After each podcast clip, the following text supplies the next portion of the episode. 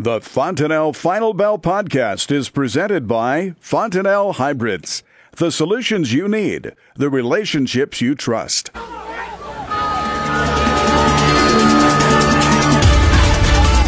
Good afternoon. Welcome to the Fontanelle Final Bell here on the Rural Radio Network. I'm Susan Littlefield. Mike Zuzolo joining us, Global Commodity Analytics. And as we look at this market, higher numbers in the corn and the beans, we saw a big drop taking place in the wheat. It could have been a lot worse than what it was.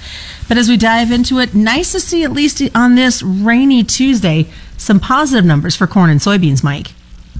Yeah, and you know the nicest thing about it for me, Susan, was we didn't go higher in the dollar than earlier in the session when we hit a pretty key resistance point, and even maybe better than that was the fact that one of the big features that came in and came in to support the wheat specifically was the fact that the corn joined up with the soy meal market and found some new daily highs, and we were able to get the September corn to lead the market. And now that you know September's been in delivery for the last few days now, we've had relatively light delivery notices, and so that suggests that the sellers who have the ability and and really have the power to sell into the cash market if they think that uh, futures price is better than the cash price, they're not doing that, and so it's and it's I think it's extra supportive from a standpoint that the commitment of traders report continued to show the managed money longs in the corn uh, a bit higher than I would have liked to have seen. But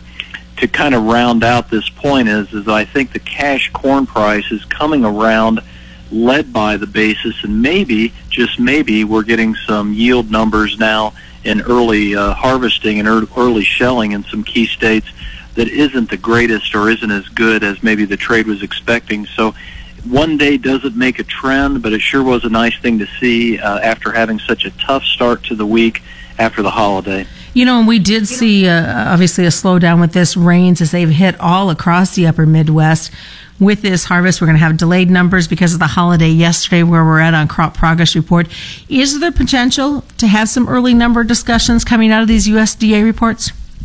Yeah, I do think there are. And, you know, while the September report is probably slanted towards a bigger bean crop and bigger yields, in part because of the Pro Farmer Tour and in part because of the rains that we received very timely about a week ago. And also, there's still such a question about the Chinese demand and the United States losing more that the global bean ending stocks may go up as well on that.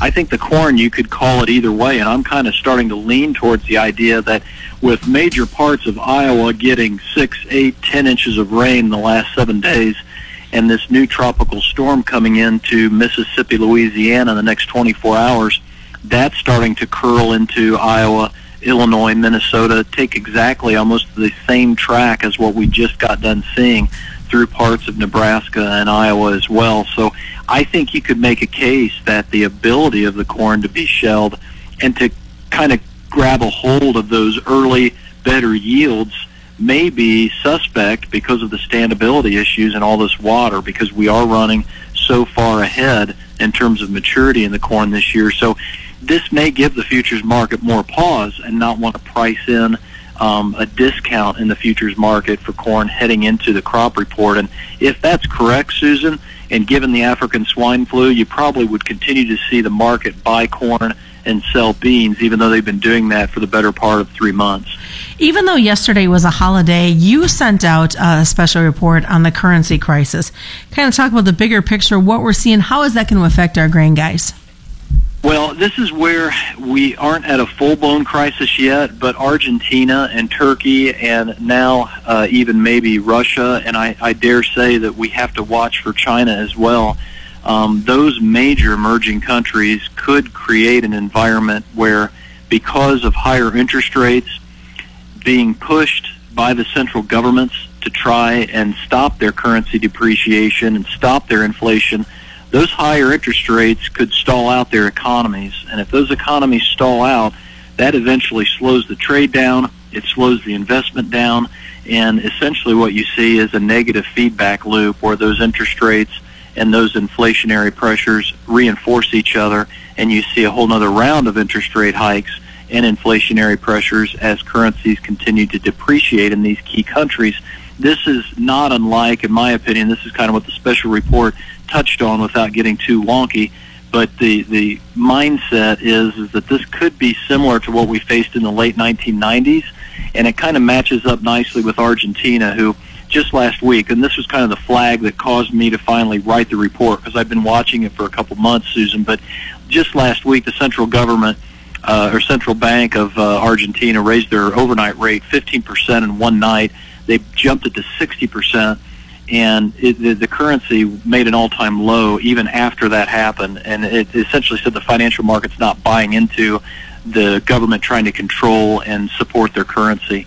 Uh, with that kind of mindset, then you all all of a sudden have an issue where if this spills over into China because the market becomes less uh, confident in the Chinese currency, and we see what happened in Turkey and in Venezuela and in Argentina start to happen in Russia or China, then you really have some issues. And it doesn't um, look unlike what we saw in the late 90s when that was the last time, uh, 2000, 2001 was when Argentina had their last currency crisis and they, essentially the whole economy defaulted and that kind of peaked uh, right around that 2001, 2002 time period.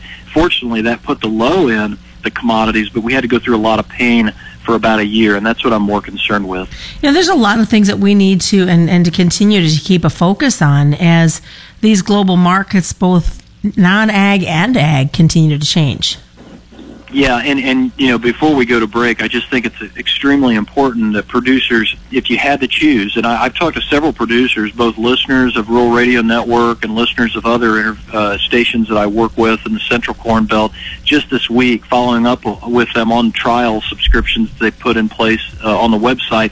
Almost every one of them said, "I just can't take the stress right now. I just don't want to read any more about the trade wars. I just want to take a break." Consider is form a mindset that, okay, if I get a rally, is the world getting better? We have more of the Fontanelle Final Bell coming up after this on the Rural Radio Network. Welcome back to the Fontanelle Final Bell here on the Rural Radio Network. I'm Susan Littlefield as we continue the conversation with Mike Zuzolo of Global Commodity Analytics. And, you know, Mike, we just came off of the Nebraska State Fair. Next week, we're heading into Husker Harvest Days, which I want to mention you are going to be there both Tuesday and Wednesday, so folks can stop by to talk to you. But producers I chatted with at our booth have made the comments, and it came up more than once, was when we continue to talk about these unknown, that this unknown purchase of soybeans, this unknown purchase of corn, they said that they're optimistic that it could be a country like China in disguise, not coming out yet to say, yep, it's me, we need the grain. You know, I think that is something we always want to watch, and I'm, for instance, Susan, watching very closely Hong Kong and Australia in countries that are relatively close logistically to uh, the mainland China. I'm also watching real closely what Argentina announced that they may do because of these economic problems and this currency crisis, for lack of a better term, uh, is creating. And it's creating them the need to force more revenue out of their exports, and that's why they're doing this export tax on their grains. And this is where the meal comes in. If you've listened to you and I talk for any period of time, meal really is kind of the linchpin to the soybean market in terms of actual demand. And so if the soy meal gets a demand boost underneath it because of a lack of competing supplies, which that would be a major one because Argentina is the number one meal supplier and exporter in the world. That would be a not a game changer, but it would give us that I think element of uh, ability to get sales made on rallies and hit those targets that we talked about before the break. I don't know if China is really going to come in and purchase a lot because I think this swine fever may be worse than what they're letting on to be. And the reason I say that's twofold because it's around or in so many major hog producing provinces. I have a hard time believing that 38,000 hogs has taken care of the job as far as what they've called to get down the disease to where it's not an issue. The second reason is because the United Nations Food and Agricultural Organization put out a special update about that just about a week ago. That organization usually doesn't move or do anything unless you've got a big, big deal brewing. And so I'm inclined to think that you probably have more African swine fever to have to talk about in the coming weeks as opposed to less. So if that's the case, between the meal stocks China has and the lack of uh, supply to feed the meal because of hogs being called, I'm not as uh, concerned that we're going to get a lot of sales out to China uh, through these unknown destinations. I think the key to upside prices is that a competing country has lower supplies for whatever reason, or competing countries have weather problems those are the things that we're looking for rallies out of, in my opinion, to get sales made because we really aren't seeing any organic demand brew because of these issues with the strong dollar. When you talk about that African swine flu, and I know we're kind of go, jumping into the livestock here pretty quick, is, you know, China, and you talked about the suspension of hog transportations, and the ag secretary is even wondering if China hasn't been forthcoming in how serious this outbreak is, which means if the outbreak is that bad, they're going to need to feed their people. Do you think that might influence all this tariff discussion? That is the best vehicle that will probably bring China to the table, especially as we get closer to November, December, when the South American supplies of the soy complex are probably being tapped out and as far as excess exportable supplies. But I think when you take a look your point is extremely valid because of the fact that you look at the consumer price index, the inflation that China has. Pork is such a large percentage of the food uh, side of it. I believe it's almost a full third of the food price inflation uh, segment of the consumer price index that it really can move the needle in terms of inflationary pressure at the consumer level. And if you add to that consumers that are no longer investing in the property market or who are starting to lose their jobs because of the slowdown in the Chinese economy.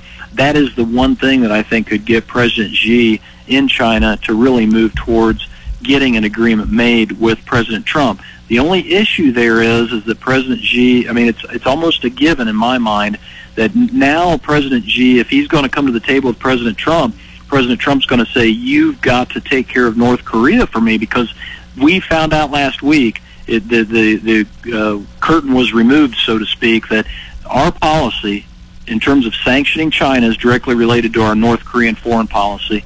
And that triangulation, I don't think the president's going to give up on. So if China comes to the table, I think it's going to be because and if President Trump acknowledges that, it's going to be because China also comes to the table when it comes to North Korea. That, to me, is a tougher tougher hill to climb. Definitely going to be interesting to watch as it all unfolds, Mike. Indeed. Best way for folks to get a hold of you and talk markets after the markets close. Yeah, best way to call is, or best way to get a hold of me is to call 866-471-2588 after the market closes, and I can get you signed up on the website. Otherwise, go directly to the website, globalanalytics.biz, and sign up for a trial, and I'll uh, make sure you sign up and ask for the uh, special report we talked about. I'll be happy to send that out free. All right, sounds good. That is the Fontanelle Final Bell on the Rural Radio Network.